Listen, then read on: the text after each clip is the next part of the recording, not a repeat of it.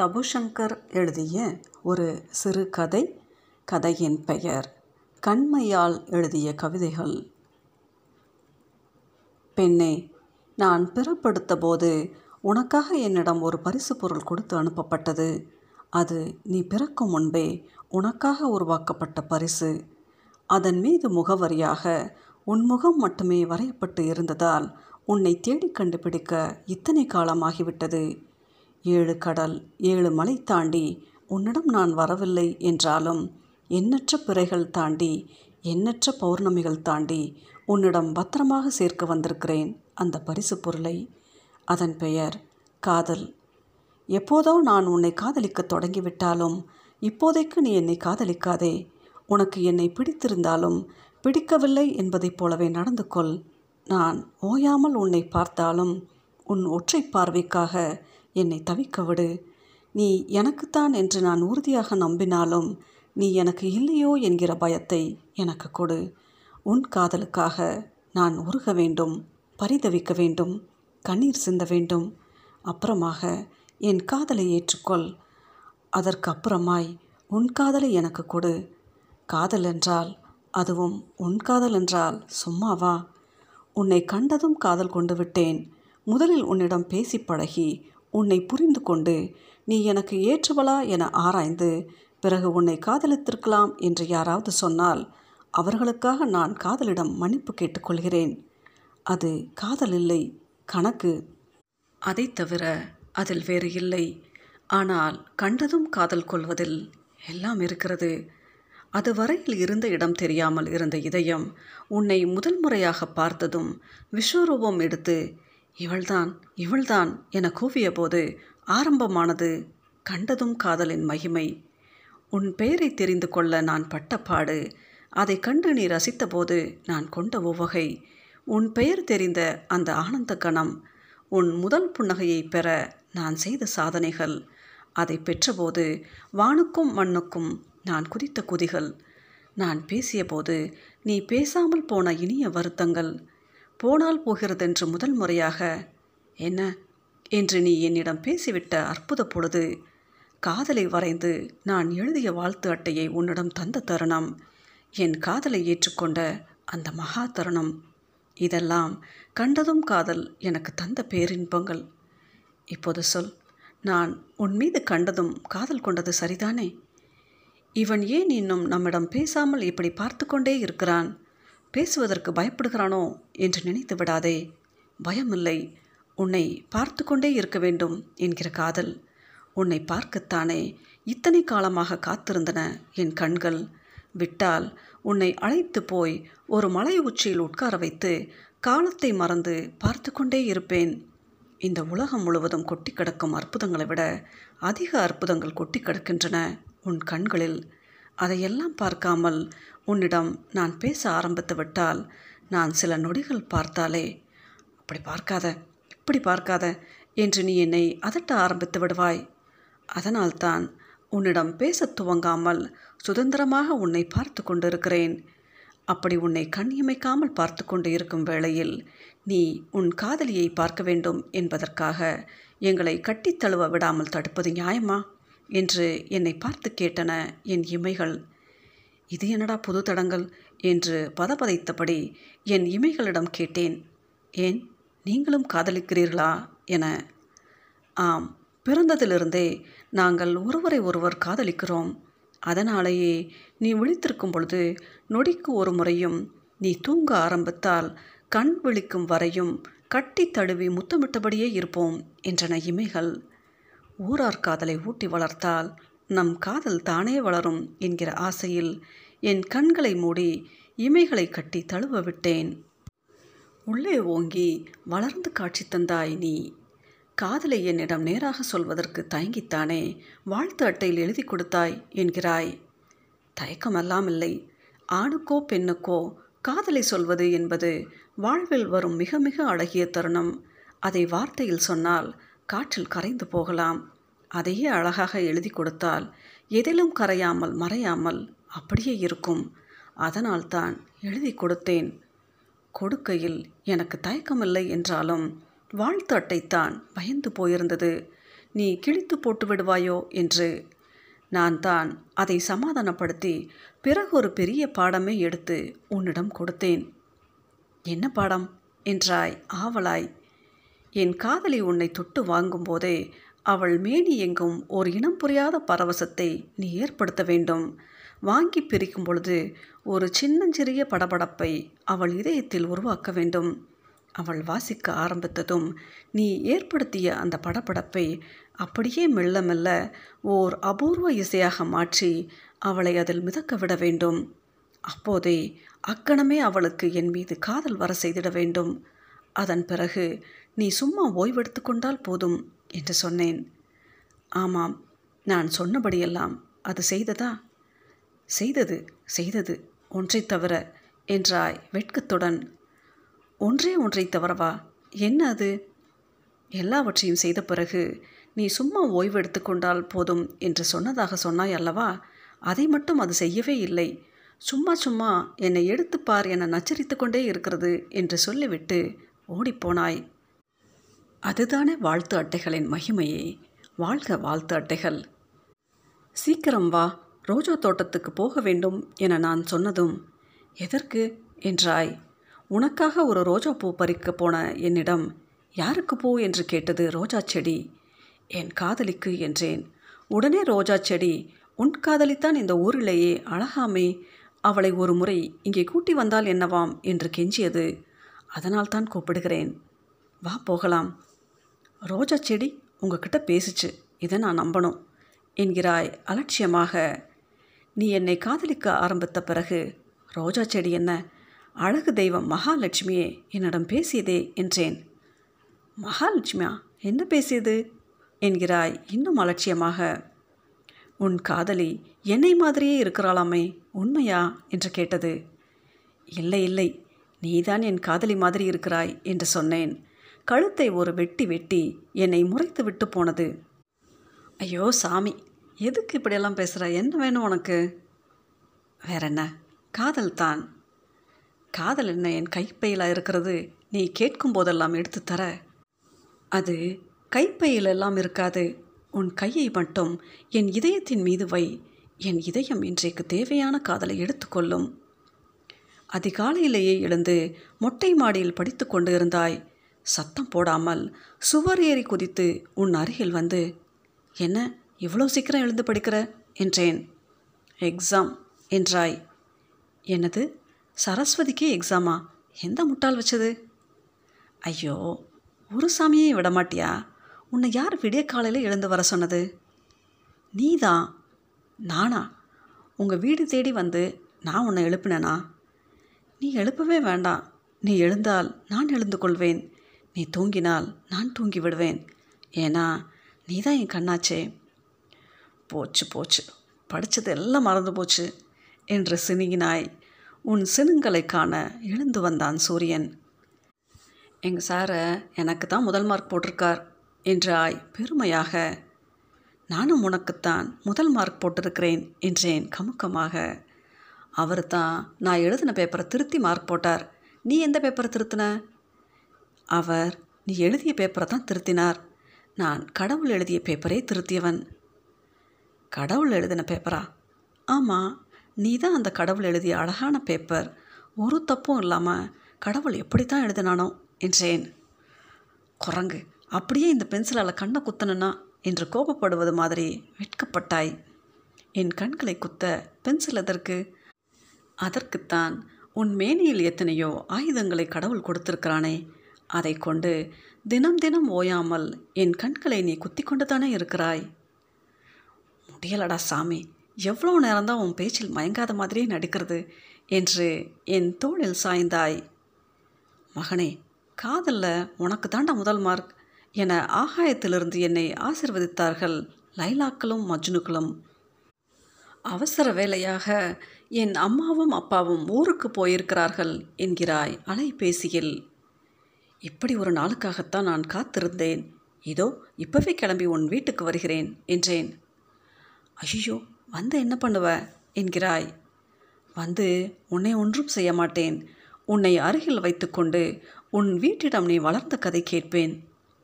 எப்படி? தரையிடம் நீ தவழ்ந்த கதை கேட்பேன்.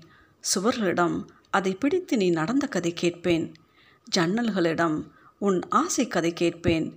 கண்ணாடியிடம் உன் அழகு கதை கேட்பேன். மெத்தையிடம் உன் கனவு கதை கேட்பேன். குளியலறையிடம் இடைமறித்த நீ போதும் போதும். நீ என்ன கதை கேட்பாய் என்று எனக்கு தெரியும். நிறுத்து என்கிறாய். நான் நிறுத்தாமல் உன் பாடல் கதை கேட்பேன் என்றேன். அவ்வளவுதானா? நான் நினைத்த அளவுக்கு நீ ஒன்று மோசமானவன் இல்லை என்கிறாய். இல்லை இல்லை. நீ நினைத்த அளவுக்கு நான் மோசமானவன் தான் என்றேன். அடப்பாவி அப்படின்னா நீ என் வீட்டுக்கு வராத என்கிறாய். அதெல்லாம் வந்தாச்சு கதவை தர. எனது என்று கதவை திறந்தாய். வந்துட்டியா? அதுக்குள்ளவா நான் நினைத்ததை விட மோசமானவனாக இருப்பாய் போலிருக்கே என்று என்னை உள்ளே இழுத்து கதவை சாத்தினாய். உன் கண்ணை காட்டு கவிதை எழுதப் போகிறேன் என்றேன். என் கண்களை பற்றி கவிதை எழுதப் போகிறாயா? என்கிறாய் ஆர்வத்துடன். இல்லை உன் அழகை பற்றி அதை எழுத தகுதி படைத்த மை உன் கண்மைதானே? கண்மையை தொட்டா அதை கொண்டு ஒரு சொல் கூட எழுத முடியாதே? சொல்லா சொற்களை கொண்டு உன்னை கவிதையாக்கிவிட முடியுமா என்ன? என்றபடி உன் இமையில் வீற்றிருக்கும் மையை என் சுண்டு விரலால் ஒற்றி எடுத்து உன் கன்னத்தில் ஒரு பொட்டு வைத்தேன். கவிதை எழுதப் போகிறேன் என்று சொல்லிவிட்டு திருஷ்டி போட்டு வைக்கிறாயே.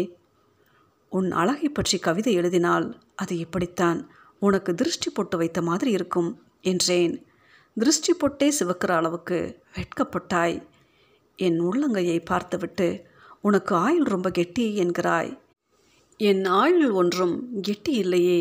அது ரொம்ப மெதுமெதுவென்று தானே இருக்கிறது என்றேன். எனது மெதுமெதுவென்று இருக்கா? என்கிறாய். புரியாமல்.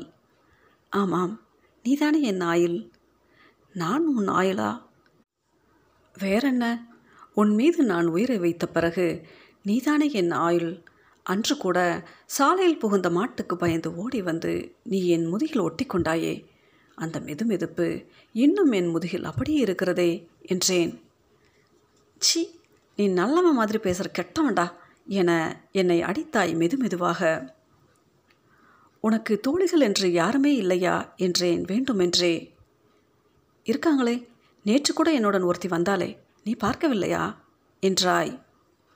எங்கே பார்ப்பது? உன்னை பார்க்கவே எனக்கு நேரம் போதவில்லை என்றேன் கொஞ்சம் சத்தமாக. மெதுவாக பேசுடா சிரிக்கிறாங்க பாரு என்று அதட்டினாய். சிரிக்கிறாங்களா? யார்? ம் ரோட்டில் போகிறவங்க என்னது? ரோட்டில் ஆளுங்க எல்லாம் போகிறாங்களா எனக்கு ஒன்றை தவிர வேறு யாரையுமே தெரியலையே. ஐய ஏன்டா இப்படி பேசி பேசி எல்லார் முன்னாடியும் என் மானத்தை வாங்குற? தயவுசெய்து நிறுத்துறியா? நான் நிறுத்திடுவேன். உன்னால் நிறுத்த முடியுமா? எதை? என்கிறாய் குழப்பத்தோடு. உன் அழகால் என் உயிரை வாங்குவதை.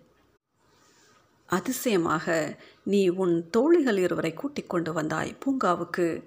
பேசிவிட்டு கிளம்புகையில் சட்டென்று நீ உன் நெற்றி போட்டினை எடுத்து என் நெற்றியில் ஒட்டிவிட்டு இரு முகம் கழுவி கொண்டு வருகிறேன் என்று நகர்த்தாய். நீ இப்படி செய்வது இதுதான் முதல் முறை என்பதால் உன்னையே எடுத்து நீ என் நெற்றியில் ஒட்டிவிட்டதைப் போல இருந்தது எனக்கு.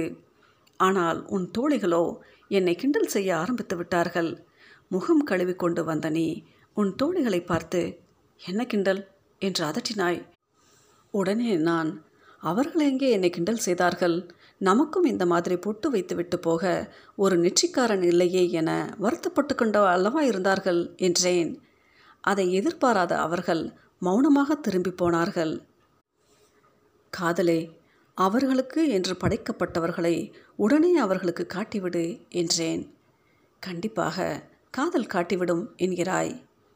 என் காதலியே நீ என் மனைவியான பிறகு இப்படி மாறிப்போவாய் என்று நான் நினைக்கவே இல்லை. காதலிக்கும் போது அடக்கி வாசித்த நீ கல்யாணத்துக்கு பிறகு அதிர வைக்கிறாய். வீட்டில் இருக்கும்போது பழைய புடவையும் வெளியே போகும்போது புது புடவையும் கட்டிக்கொண்டு போகிற எல்லா பெண்களையும் போல் இல்லாமல் நான் வேலைக்கு கிளம்பும் முன்னை குளித்து முடித்து தினம் ஒரு புது புடவையில் இருந்தாய். என்ன தினமும் புது புடவை? புதுசாக கல்யாணம் ஆனதுனாலயா? என்றேன். அதெல்லாம் இல்லை புருஷனுக்கு முன்னே எப்பவும் புது புடவையில் தான் இருக்க வேண்டும் என்று நான் எப்பவும் முடிவு பண்ணிட்டேன். நீ ஊரில் இல்லாத நாட்களில் மட்டுமே நான் பழைய புடவை கட்டுவேன் என்கிறாய். ஏன்? அது என்ன? புதுசு புதுசாக புடவை வாங்கி தர்றது? புருஷன். அதை அவன் முன்னாடி கட்டிக்காம எங்கேயோ வெளியில் போகும்போது மட்டும் கட்டிக்கிட்டு திரும்பி வந்தவுடன் அவழ்த்து மடித்து வச்சுக்கிறது. அப்படியும் தப்பி தவறி புது புடவையில் இருக்கும்போது புருஷன் கட்டி பிடிச்சிட்டா? ஐயோ விடுங்க.